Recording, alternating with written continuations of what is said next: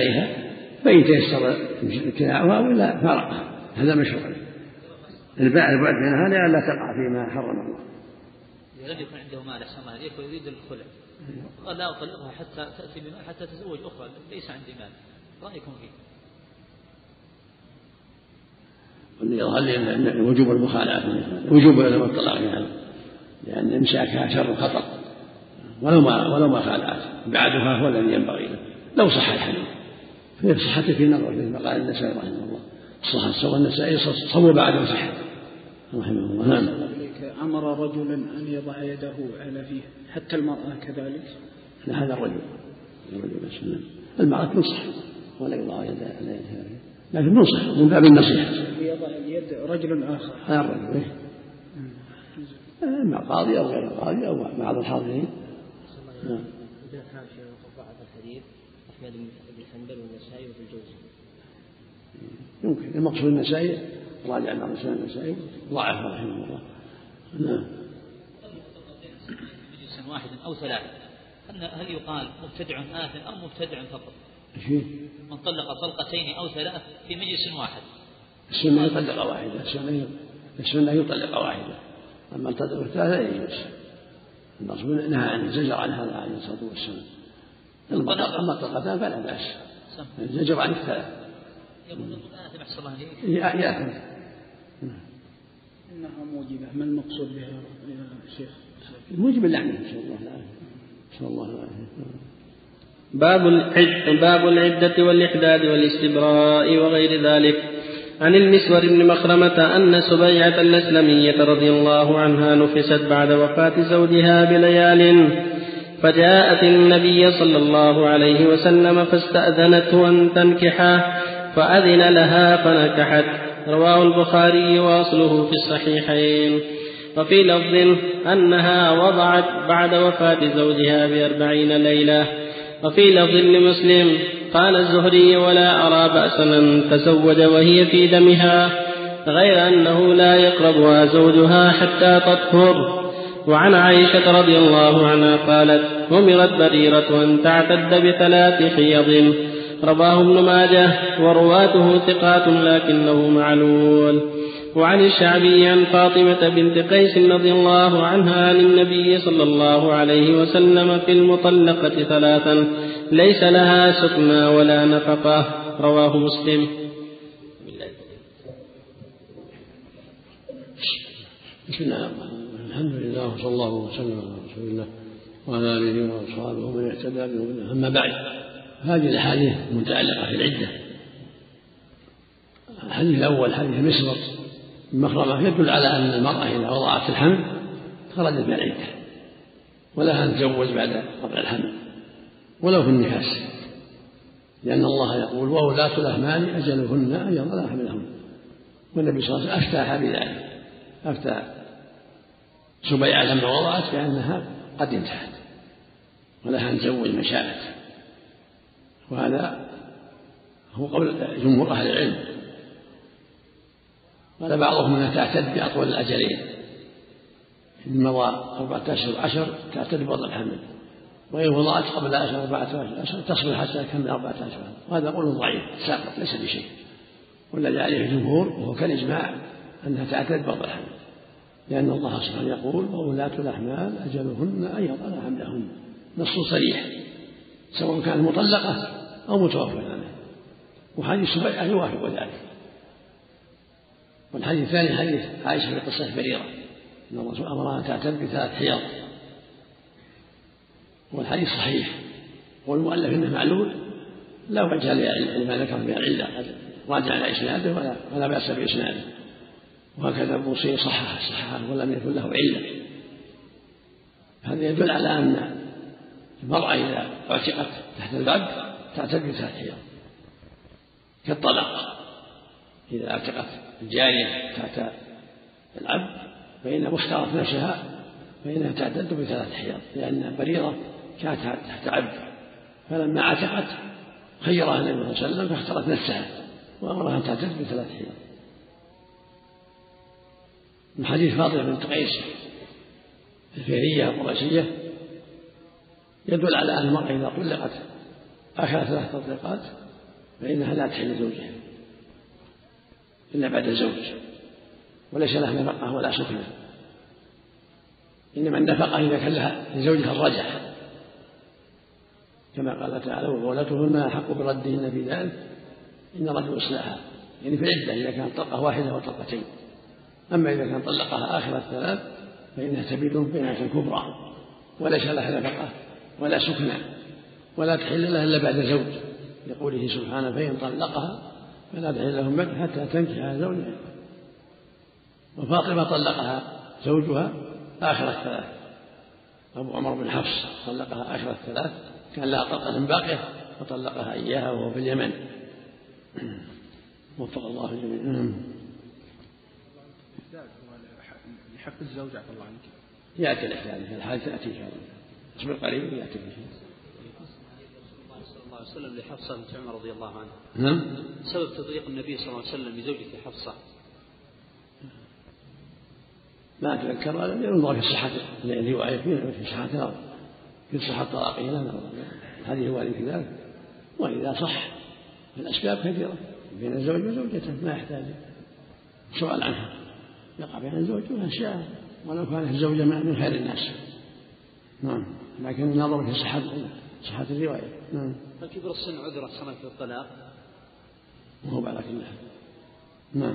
ليس ليس بعذر. قد يحتاج له وقد تكون أفضل له من الشباب. ولا سيما إذا كان شيبة. نعم. هل تجوز تعزية أسباب الطلاق لها أصل لها. أو أسباب الطلاق كثيرة. غير كبر السن. نعم. صلى الله إليك. هل تجوز تعزية الكفار يا شيخ؟ يعزون بغير الدعاء الميت. وقال جبر جبر الله مصيبتك أحسن الله رزاك وما أشبه ذلك. ولا يقال غفر الميت. يعني الكفار ما يقال لهم بالغفر نعم. الله إليك. المطلقة إذا رجعها وهي حامل قبل أن تضع تحسب طلقة؟ أي تحسب طلقة.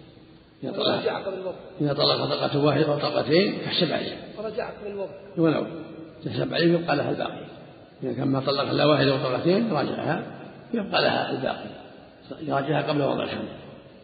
طلاق الحمل محسوب عليه. وعن أم عطية رضي الله عنها أن رسول الله صلى الله عليه وسلم قال لا تحد امرأة على ميت فوق ثلاث إلا على زوج أربعة أشهر وعشرا ولا تلبس ثوبا مسبوغا إلا ثوب عصب ولا تكتحل ولا تمس طيبا إلا إذا, طه إلا إذا طهرت مدة من قسط أو أصفار. متفق عليه. وهذا لفظ مسلم. ولأبي داود والنسائي من من الزيادة. ولا تختضب وللنسائي ولا تمتت ولا تمتشط. وعن أم سلمة رضي الله عنها قالت جعلت على عيني صبرا بعد أن توفي أبو سلمة فقال رسول الله صلى الله عليه وسلم إنه يشب الوجه فلا تجعليه إلا بالليل وانزعيه بالنهار ولا تمتشطي بالطيب ولا بالحناء فإنه خضاب. قلت بأي شيء نمتشط قال بالسدر. رواه أبو داود والنسائي وإسناده حسن. وعنها رضي الله عنها أن امرأة قالت يا رسول الله إن ابنتي مات عنها زوجها وقد اشتكت عينها أفنكحلها؟ قال لا متفق عليه. وعن جابر رضي الله عنه قال طلقت خالتي فأرادت أن تحد أن تجد نق فأرادت أن تجد نخلها. فزجرها رجل أن تخرج فأتت النبي صلى الله عليه وسلم فقال بلى جدي نخلك فإنك عسى أنت أن تصدقي أو تفعلي معروفا. رواه مسلم. الحمد لله وصلى الله وسلم على رسول الله. وعلى آله وأصحابه من اهتدى أما بعد فهذه بعض الأحاديث المتعلقة بالعدة والإحداث. هذه أم عطية رضي الله عنها وهي نسيبة الأنصارية رضي الله عنها أن النبي صلى الله عليه وسلم قال لا تحد امرأة على ميت فوق ثلاث. إلا على زوج أربعة أشهر وعشرة ولا تلبس ثوب مصبوغا إلا ثوب عصر ولا تكتحل ولا تمس طيبا إلا إذا طهرت من قص أو أظفار. هذا يدل على أن المرأة ليس لها إسداد على أقاربها كالأب والأم والأم والأخ ونحو إلا ثلاثة أيام فقط. لا بأس أن تعد على أقاربها ثلاثة أيام ترك الزينة والطيب ونحو ذلك ثلاثة أيام فأقل. أما إذا ما زاد فلا يجوز إلا في حق المرأة على زوجها فإنها تعد أربعة أشهر وعشر كما قال الله جل وعلا والذين يتوفون منكم ويذرون أزواجا يتربصن بأنفسهن أربعة أشهر وعشر يعني جميع جميع أيام العدة يحد عليه بين النبي صلى الله عليه وسلم لا تلبس ثوب مصفوف يعني ثوب زينة صبغ زينة. أما صبغ العصر اللي معه وهو جميل فلا بأس. إذا كانت ثياب مصبوغة. لكن مجلس العصر بالعصر. صبغ ما ما يكون ما يكون فيه جمال. فالثياب التي مصبوغة لكن ليس صبغها من باب الجمال لا بأس أن تلبسها. ولا تكتحل لأن كحل جمل الوجه. لا فلا تكتحل ولا تمس طيبا. إلا إذا طهرت من حيضها نبذة من قصة الأظفار إذا طهرت من الحيض تستعيض الطيب لأجل إزالة بقية آثار الحيض. هذا في حق المحادة التي مات عنها زوجها. في رواية أبي داود والنسائي ولا تمس طيبا تختضب ولا تمتشط. يعني اللي فيه. طيب مثل ما يكون فيه رائحة الطيب فلا تلتشط به ولا تختلط بالحناء ولا بالحناء أيضا تلتشط ولكن بالستر كما في الحديث الآخر. أشياء قال بالستر وفيه أيضا أنها لا تكتحل وأن الصبر إذا دعت الحاجة إلى الدواء يجعل في الليل دواء العين يجعل في الليل ويصحى في النهار إذا كان يحصل له أثر في العين يشب الوجه إذا كان مزين يجعل في الليل ويمسح في النهار لعلاج العينين. ولهذا لما قالت الله يا رسول الله إن أمي إن بنتي اشتكت عينها قال افناكل قال لا. فدل ذلك على ان لا تاكل كحل الزينة. أما كونها تداويها بالدواء اللي هو كحل دواء لا بأس. كما قال النبي ام سلمه انزعيه بالليل اجعليه بالليل وانزعيه بالنهار يعني الصبر لأن يشب الوجه يجمل الوجه وينوره. فاستعمال الدواء للعينين الذي ليس فيه زينة لا بأس به أما الكحل الذي يجمع العين فلا تستعمله في المحادة أما المطلقة فليس مثل المحادة المطلقة هي محادة هذا يتعلق بالمحادة أما المطلقة فلا بأس أن تستعمل. الكحل ولا بأس أن تستعمل الطيب ولا بأس أن تخرج لحاجاتها كما قال خالته خالد جابر بل بذن نخلها تخرج نخلها حاجة نخلها تجوز نخلها ولو كانت عدة لا. لكن لا تخرج حياة زوجها إذا كانت عندك في البيت إلا بإذنه. ولا يخرج إلا يأتي الشمال إذا كان في البيت لا تخرج إلا بإذنه. أما إذا كان عند أهلها لها الخروج لحاجاتها. ولو كانت في العدة مثل متوفى عنها تخرج لحاجاتها. وتتطيب تلبس الجميع من الثياب لا بأس. إنما هذا في حق الحادة. أما المطلقة فليس لها حكم الحادة. والحادة لها أن تخرج أيضا لحاجتها. تشتري حاجة من السوق تخرج للمستشفى للمحكمة لا بأس أن تخرج لحاجاتها. لكن يكون سكنها وإقامتها في البيت الذي مات زوجها كما يأتي في حديث رائع إن شاء الله الحديث بعد هذا إن شاء الله. يأتي مع أحكام الخروج في حديث رائع وفق الله جميعا نعم. نعم. على الصبر معروف. أنت على الصبر؟ معروف. الصبر. نعم. المطلقة الرجعية هل لا؟ تبقى في بيت زوجها لا تخرج. لا تخرج. لا ما عليها أحكام. لكن تبقى في بيت زوجها. لأنها زوجة لا تخرج إلا بإذنه. وليس له إخراجها. له له له جماعة. نعم إذا مات عنها زوجها تتحاد لأنها زوجة. إلا إذا طلقها الطلقة الثالثة صار بعينه. هذه كلها حديث صحيح نعم نعم. إن كان ما في أحد يعولها هل في إمكانها تخرج لأجل أن تقود؟ إذا دعت الحاجة لا بأس دعت الحاجة الخروج من بيته. طيب. أو ما عندها من يونس خطر أو ما عندها من ينفق عليها تنتقل إلى أهلها وينفق عليها لا بأس. إذا دعت الضرورة لا بأس تخرج من البيت. تخرج وتعمل. يأتي البحث يعني إن شاء الله حديث هريرة تصل آتي. بعض النساء اعتادت على لبس الأسود عند لا مو بلازم أي لباس تلبسه إذا كان مو جميل. أسود ولا أحمر ولا أصفر ولا لكن ما يكون ما يكون صفة جميل. الآن خروج المرأة للصلاة على زوجها. ما في بأس. تخرج حاجتها هذا ما هي حاجتها وعن فريعة بنت مالك أن زوجها خرج في طلب أعبد الله. فقتلوه.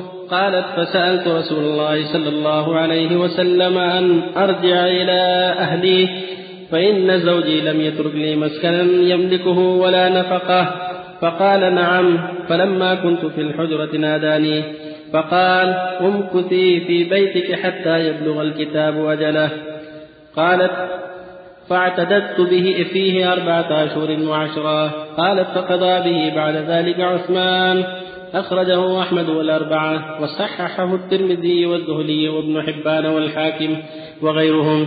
وعن فاطمة بنت قيس قالت قلت يا رسول الله إن زوجي طلقني ثلاثا وأخاف أن يقتحم علي فأمرها فتحولت.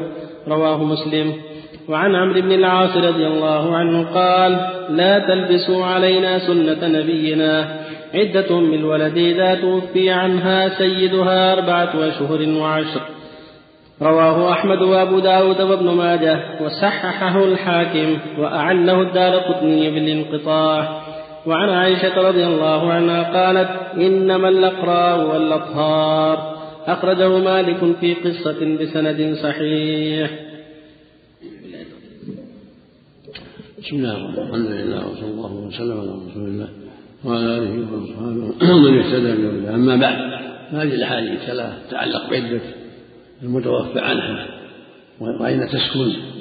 دل القرآن الكريم على أن عدتها أربعة اشهر وعشر المتوفى عنها. إلا أن تكون حاملا فعدتها وضع الحمل كما قال الله جل وعلا والذين يتوفون من ازواج وصيه والذين يتوفون من ازواج يتربصن بانفسهن أربعة اشهر واشهر ويقول جل وعلا وولاة الأحمال أجلهن يضن حملهن وفي حديث رائعة دلالة على أنها تمكث في بيتها الذي زوجه ساكن فيه لأن الرسول قال أمكث في بيتها حتى يبلغ الكتاب أجله. فمكثت فيه حتى انتهت وقضى به عثمان رضي الله عنه هذا هو الواجب والحديث صحيح فالواجب على المتوفى عنها البقاء في البيت يعني مات زوجها وسكنت فيه إذا تيسر ذلك. أما إذا ما تيسر يعني كان البيت انتهت مدته المستعد وانتهت مدته أو تخاف ليس عندها من يونسها وتخاف أو ما أشبه ذلك أو البيت لا صار ضرورة تخرج وإلا فالأصل بقاء البيت حتى تكمل من المتوفى عنه. لهذا الحديث حديث هريرة رضي الله عنه. وحديث فاطمة بنت قيس المطلقة جاء في حديث أنها طلقت آخر الثلاث كان زوجها في اليمن وسلها الطلقة الأخيرة. فكانت تخاف بيتها فأمرها أن تعتد عند ابن أم مكتوم أول أمرها أن تعتد أم شريك ثم قالت تلك امرأة شيخ أصحابي نسد ابن أم مكتوم فإذا رجل أعمى تضعين ثيابك فلا يراك فاعتدى عند ابن أم مكتوم رضي الله عنها. فدل ذلك على أن المطلقة لا يلزمها الاعتاد في بيت الزوج ولا في بيت الذي طلقت فيه. تعتد حيث شاءت. ولا سيما البائنة أما الرجعية فإن تبقى عند زوجها لا يخرجها لأن قد يمن الله عليه وقد يشرح الله فضله مراجعتها إذا كانت طلقة واحدة أو ثنتين تبقى في البيت. لأن الله قال لا تخرجوهن من بيوتهن ولا يخرجن إلا يؤمن بفاحشة مبينة هذه مطلقة التي ليست بائنا ولهذا قال جل يا أيها الذين طلقتم النساء فطلقوهن لعدة ما واتقوا الله ربكم ولا تخرجوا من فالمطلقة العدة وهي مطلقة واحدة أو اثنتين هذه تبقى عند زوجها. لعل الله يشرح صدرا لمراجعتها حتى تنتهي أما البائن فإنها تنتقل لأنها ليست زوجة تنتقل إلى أهلها أو إلى مكان آخر. كما انتقلت فاطمة بنت قيس إلى بيت ابن أم مكتوم الله. والحديث ثالث عائشة رضي الله عنها. وفي حديث فاطمة الدلالة على أن الأعمى لا يحتجب عنه ولهذا قال اعتدي عندما يكون مكتوب فإنه رجل أعمى تضع ذلك فلا يرى. دل على أن الأعمى لا يحتجب عنه ومن هذا قول صلى الله عليه وسلم إنما الاستئذان من أجل البصر. إنما جعل شيء على الاستئذان من أجل البصر. فالذي لا يبصر لا لا حجاب عنه. أما حديث وعمي وأن أنتما في قصة مسلمة فهذا حديث ضعيف.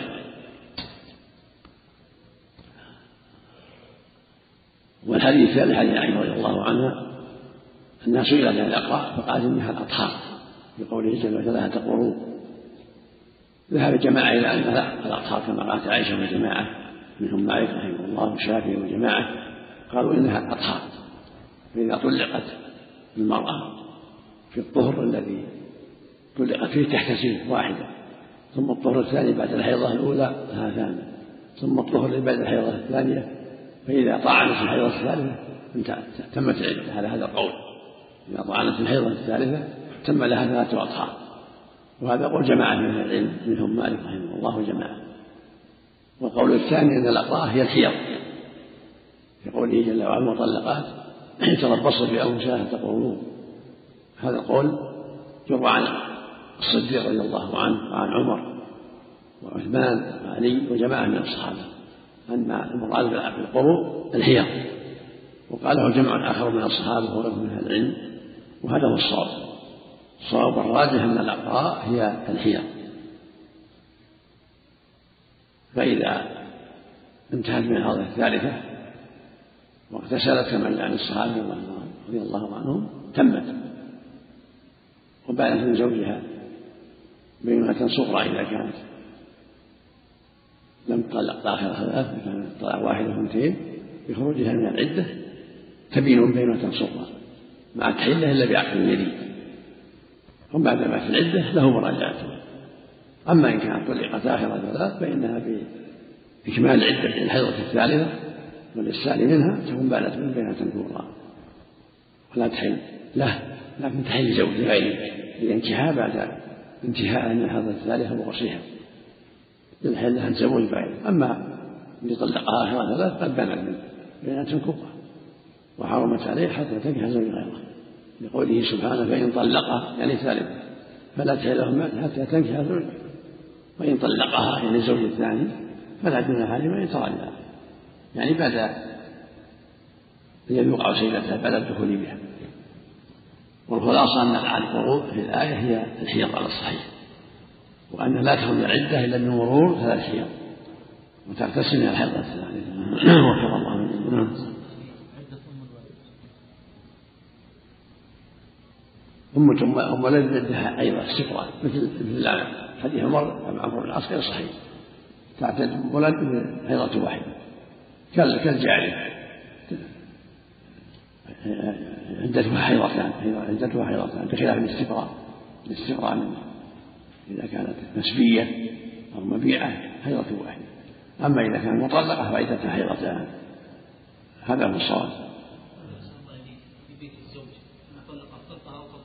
نعم. حكم المكوث في بيت الزوج يبقى في زوجها عند زوجها لعله يراجعه لأن الله قال لا تخرجوهن ولا يخرجن. واجب. نهاية الشريط الرابع. وسعدت بصحبتكم تسجيلات البردين الإسلامية. الرياض الدائر الجنوبي. المخرج الرابع والعشرون شارع الترمذي. هاتف رقم أربعة اثنين ثمانية صفر سبعة تسعة ثلاثة. والسلام عليكم ورحمة الله وبركاته.